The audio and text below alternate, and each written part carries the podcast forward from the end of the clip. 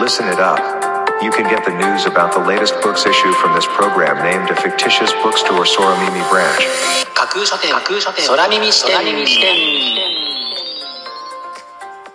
いらっしゃいませ。まだ売ってない本しか紹介しない架空書店空耳支店へようこそ。架空書店空耳支店とは聞く立ち読みといった感じでお送りしているプログラム。トークをしているのは私、架空書店の店主で、ツイッターのフォロワーさんからはマスターと呼ばれています。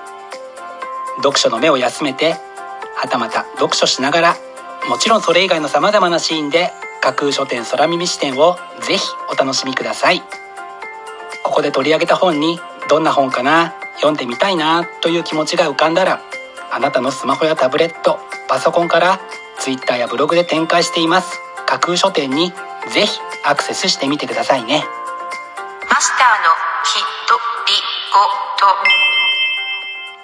ごと。マスターは甘くない炭酸水を ごひゃくミリリットル のペットボトルいっぽんほぼ毎日飲んでいます。毎日飲むので安いのに越したことはないのですが、少し前のこと、えらい安い炭酸水を見つけたんです。手に取ってみたところ、別に変わったところはありません。賞味期限内のものですし、量もちゃんと ごひゃくミリリットル 入っていましたので、試しに買ってみました。飲んでみて、ようやくその安さの理由が分かりました。炭酸がすごく弱かったんです。そこかーって感じでした。確かに見た目じゃ分からないですよね。安いのには理由がある。とても勉強になった出来事でした。それでは架空書店空耳視点がまず最初にお送りするコーナーはこちら。ご、よん、さん、に、架空書店アクセスランキングワイド版。架空書店が毎日発表している前日のアクセスランキング。架空書店のツイッターやブログでの発表はいちいからさんいまでだけですが、ここ空耳視点ではランキング発表の範囲をいちいからごいまでとワイドに拡大してお届けします。それでは早速参りましょう。ランキングナンバーご、エルサレム以前のアイヒマン、ベッティーナ・シュタンクネト。ユダヤ人移送を計画運営し、大量虐殺を実現したアドルフ・アイヒマンは、大組織のごひゃくにんに過ぎない悪の凡庸さを体現する人物なのかというのが本書の紹介文です。悲劇を繰り返さないために、悪意が少しずつ増大する様をしっかりと確かめるために読みたい一冊です。ランキングナンバーよん、教師を辞める前谷剛。学校現場を辞める教員が後を絶たない。なぜ辞めたのか、辞めなければならなかったのか。学校を辞めたじゅうよにんの元教師がその理由を赤裸々に語るというのが本書の紹介文です。教育現場にはびこる問題についてもさることながら、今自分がついている仕事について、続けるべきか辞めるべきか悩んでいる人にも何かしらヒントを投げかけてくれそうな一冊です。ランキングナンバーさん、文豪回帰コレクション、恐怖と哀愁の内田百軒。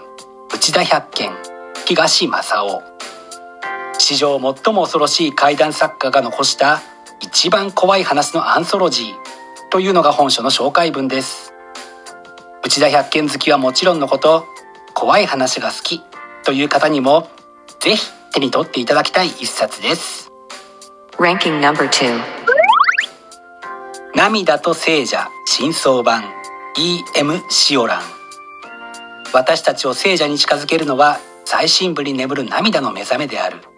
得意なエッセイストが祖国を離れた年に記した思想の原点というのが本書の紹介文です。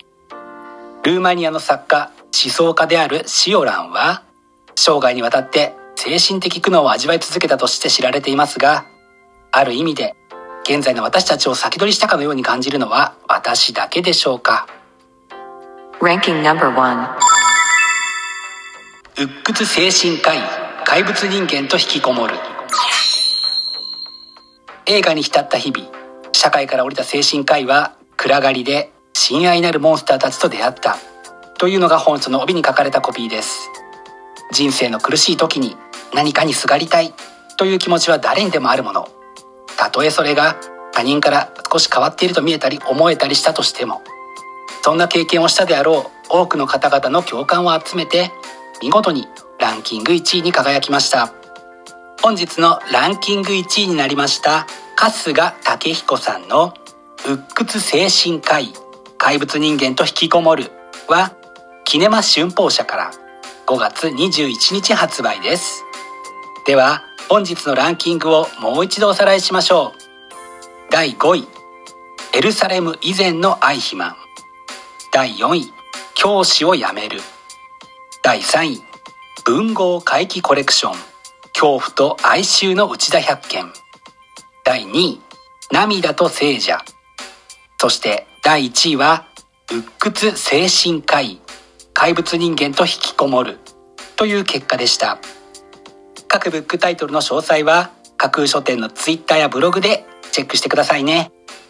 もうすぐ発売になるというワクワク、発売日当日欲しかった本が手にできるという喜び、ぜひご予約はお早めに。以上、架空書店アクセスランキングワイド版でした。架空書店空耳じゅう。お送りしています架空書店空耳視点。続いてのコーナーは架空書店のマスターが選ぶ今日の一冊。このコーナーではランキングにこそ入らなかった本や、架空書店でのご紹介のセレクトから漏れてしまった本、発売日より前に発売されてしまって架空書店の掲げるコンセプト、まだ売ってない本しか紹介しないに合わず、泣く泣くご紹介できなかった本についてお話ししていきます。本日架空書店のマスターが選んだ本はこちら、嫉妬を今すぐ行動に変える科学的トレーニング。嫉妬は才能。簡単な嫉妬ワークシートで嫉妬を科学し、今日から強烈な力を手に入れようというのが本書の紹介文です。嫉妬イコール悪い感情というのは実は誤解。良い嫉妬は私たちを成長させるエネルギーとなってくれるというのが著者の主張です。誰しもが多かれ少なかれ嫉妬の気持ちを持っていることと思います。もしそれがあなたを成長させる力に変換できるとしたら、ちょっとラッキーな気がするなと考えて、本日の一冊に選んでみました。本日のマスターが選ぶ一冊でご紹介しました永井龍之介さんの嫉妬を今すぐ行動力に変える科学的トレーニングは、秋和システムから本日しがつさんじゅうにち発売です。ぜひご一読ください。以上、架空書店のマスターが選ぶ今日の一冊でした。架空書店空耳視点。お送りしています架空書店空耳視点。最後を飾るコーナーは空耳視点限定で告知します。明日の架空書店のセレクトテーマ。明日架空書店でご紹介するブックタイトルのセレクトテーマは、見習いたい。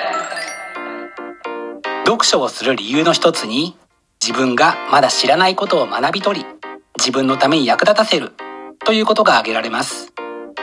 明日は見習いたいというテーマのもと、生き方や暮らし方、そして学び方などの良きお手本となるような題材を扱った、そんなブックタイトルたちをセレクトしてご紹介する予定です。魅力的なブックタイトル、素敵な書影は架空書店のツイッターやブログでご紹介しますので、ぜひそちらでチェックしてみてくださいね。明日も皆様の架空書店のご来店を心からお待ちしています。以上、架空書店空耳視点だけでお先にこっそりと教える明日の架空書店のセレクトテーマでした。架空書店架空書店架空書店空耳視点。まだ売ってない本しか紹介しない架空書店空耳視点。架空書店空耳視点では、各ポッドキャストのサイトやツイッターであなたからの声をお待ちしています。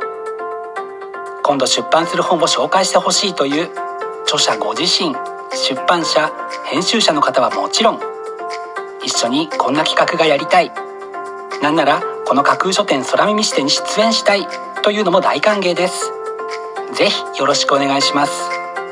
架空書店空耳視点、最後まで聞いていただいてありがとうございます。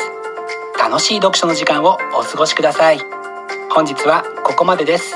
またお耳にかかります。ごきげんよう。